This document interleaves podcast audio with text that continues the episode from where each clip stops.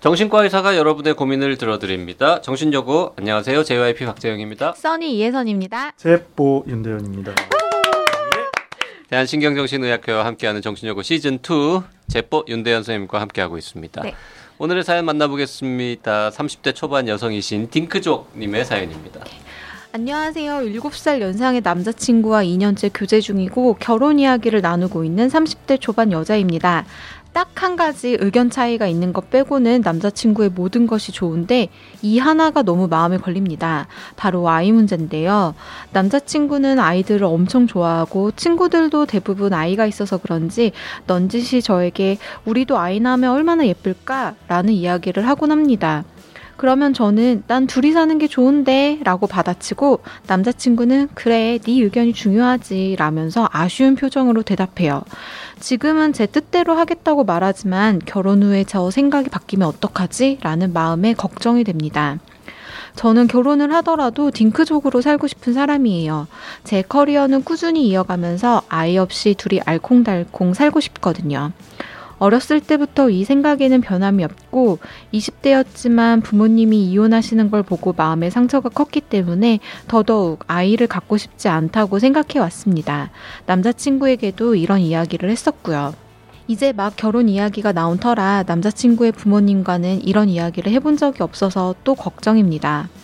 아무래도 남자친구와 나이 차이가 좀 나다 보니 남자친구 부모님도 결혼하면 당연히 아이가 있어야 한다고 생각하는 세대이실 것 같거든요. 요즘 혼전 계약서를 쓰는 사람도 꽤 많다고 하던데 정말 계약서라도 써야 하는 걸까요? 남자친구는 그렇다고 쳐도 남자친구 부모님이 반대하시면 어떻게 해야 할까요? 결혼은 하고 싶은데 제 뜻대로 하고 싶은 게 큰 욕심일까요? 고민 고민하며 답답한 마음에 정신요고에 사연 보냅니다. 정신과 선생님께 이런 고민을 이야기하는 게 맞는지 모르겠네요. 너무 진지하게 답해 주시지 않아도 됩니다. 친구 같은 조언 부탁드려요. 네. 뭐 윤대현 선생님은 원래 진지하게 답하는 거 싫어하기 때문에 제가 제일 싫어하는 게 진지입니다. 엄근지의 정 반대편에 있는 분이죠. 네, 네. 네, 근데 아유 이제 음. 어렵다 이거. 남자친구랑 나이 차이가 조금 나다 네, 보니 일곱 더 그럴 살. 것 같아요. 예. 친구 같은 조언. 일단 안녕. 반가 반가. 제가 너무 진지하게 답해 주시지 않아도 됩니다라는 이야기가 좀 그렇게 들렸습니다. 음. 반대하지 마. 네. 아. 뭐를? 내 의견에. 음. 이 의견이 뭐예요? 어 딩크로 딩크로 살고 싶다. 아이 없이 살고 싶은데 아니 그러니까- 그러니까 네, 아 제가 설득할까 봐. 아 그래도 남편을 사랑하면은 나으라고. 남편 아. 이야기를 하고 또 아이도 아이도 그래도 긍정적인 게 있으니 에, 너무 그거를 뭐 규정 짓지 아. 말고 어쩌고 저쩌고 네네. 하면 안 돼. 그러면 친구 같은 조언은 뭐냐면 그렇게 얘기하면 넌 내 친구가 아니야. 답정너시네. 답정너. 근데 그게 답정너가 사실 아닌 게 헤어져라는 답이 있잖아요. 남자친구가 정말 아이를 원하는 것 같으면 헤어진다라는 선택지도 있을 수 있잖아요. 음. 지금 그럼, 아유 그러기에는 좀 다 맞는 거 아니에요. 하고 요거 하나 딩크- 빼고는 아유 그건 좀 왜냐면 모든 게 좋대잖아요. 아니 그거는 딩크종님 사연 보내신 분그 이야기인 거고 아이 문제만 빼고 다 맞는 남자 만날 수 있는 확률보다 훨씬 큰 확률이 아이는 안 낳겠다 그러는데 모조리 안 맞는 남자를 만날 확률이 더 많습니다 아. 다음에. 그러니까 여기 어. 요요 한 가지 문제를 어떻게 할 거냐 음. 일단 고민을 해볼 필요가 있죠. 그리고 뭐 이미 뭐 정도 드시고 그랬을 거 아니에요. 2년 그렇겠죠. 네. 2년째고 하니까. 30대 초반이고 7살 뭐 30대 후반이거나 음, 뭐 남자분은 40 정도. 되셨거나 뭐 이런 수준일 텐데 일단 저는 남자 친구를 뭐 좀 이해함에 있어서 그러니까 평가함에 있어서 네. 막상 그래 나도 안 날래 그러면 기쁘기도 하면서 또 기분이 묘하셨을 수도 있어요 인간의 마음이.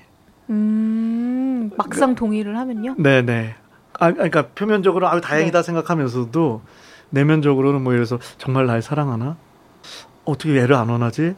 좋긴 하지만 좀 음, 이 사람 좀 이상한 남자 뭔가 아닌가? 양가 이런- 감정 들수 예, 있는군요. 그리고 양가 감정이 충분히 들 수가 있죠. 아니 지금 거의 동의한 거 아니에요? 지금 보면은 남자친구가 그래 네 의견이 중요하지라면서 아쉬운 표정으로 대답하고 그, 이거 이 정도면 네 뜻대로 하겠다라고 했다는 거는 거는 요 정도가 더, 더 정답이라는 거죠.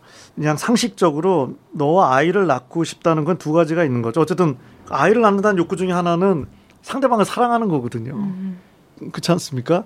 그러니까 그, 그만큼 사랑한다는 게 있는 거고 또 하나는 아이를 낳고 싶다는 거는 어, 남편분이 그래도 조금은 상식적인 가치로 사신다는 분인 거죠. 아니 뭐 애를 안 낳으면 그럼 몰상식입니까? 아니, 좋게 한번 생각해 보자고요. 상식의 반대가 몰상식은 아니고요. 유니크함이죠. 평범과 약간 독특함 유니크함. 뭐 이런 거죠 지금. 네네, 네. 유니크함이죠. 네. 지금 남자친구 분까지는 그래도 어찌어찌 의견 동의를 얻은 것 같은데 이제 결혼을 하게 되면 둘만 사는 게 아니고 양가 부모님도 만나야 되는데 그게 제일 걱정이신 것 같아요 지금 보니까.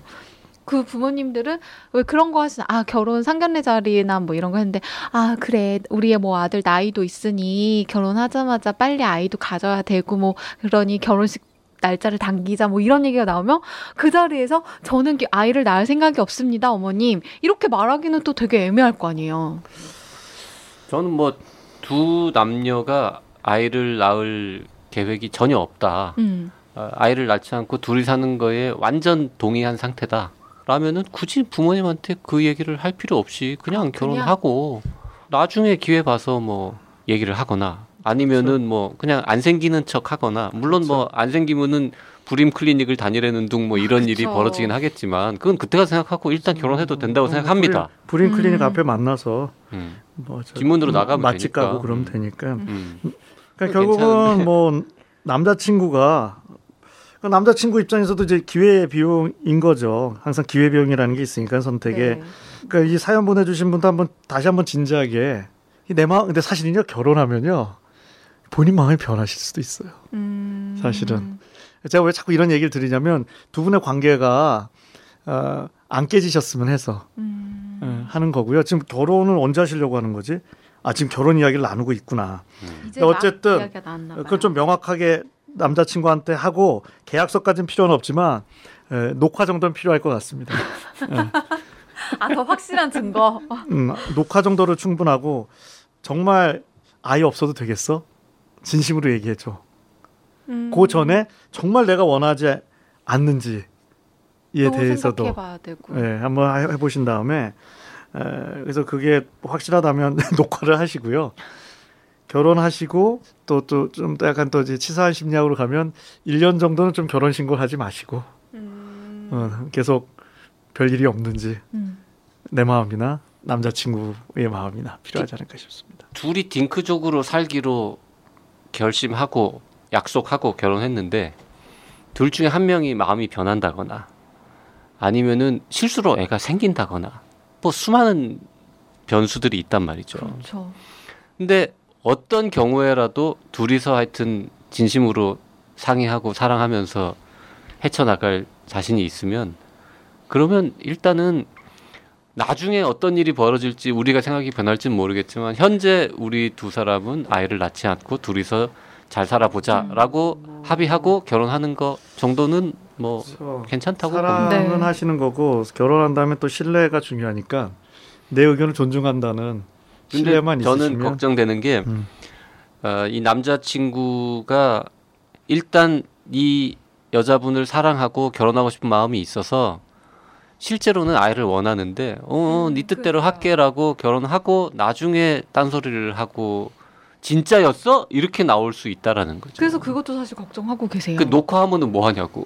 계속 갈등이 생기고 싸우고 음. 그럼 헤어져 이렇게 될 수도 있으니까. 아니 그러니까 갈등을 원하지 않기 때문에 남자친구도 지금 사연 보내주신 네. 이 여자친구분을 너무 좋아하니까 무리하지나 그러니까 그런 믿음도 없으면 하면 안 되죠.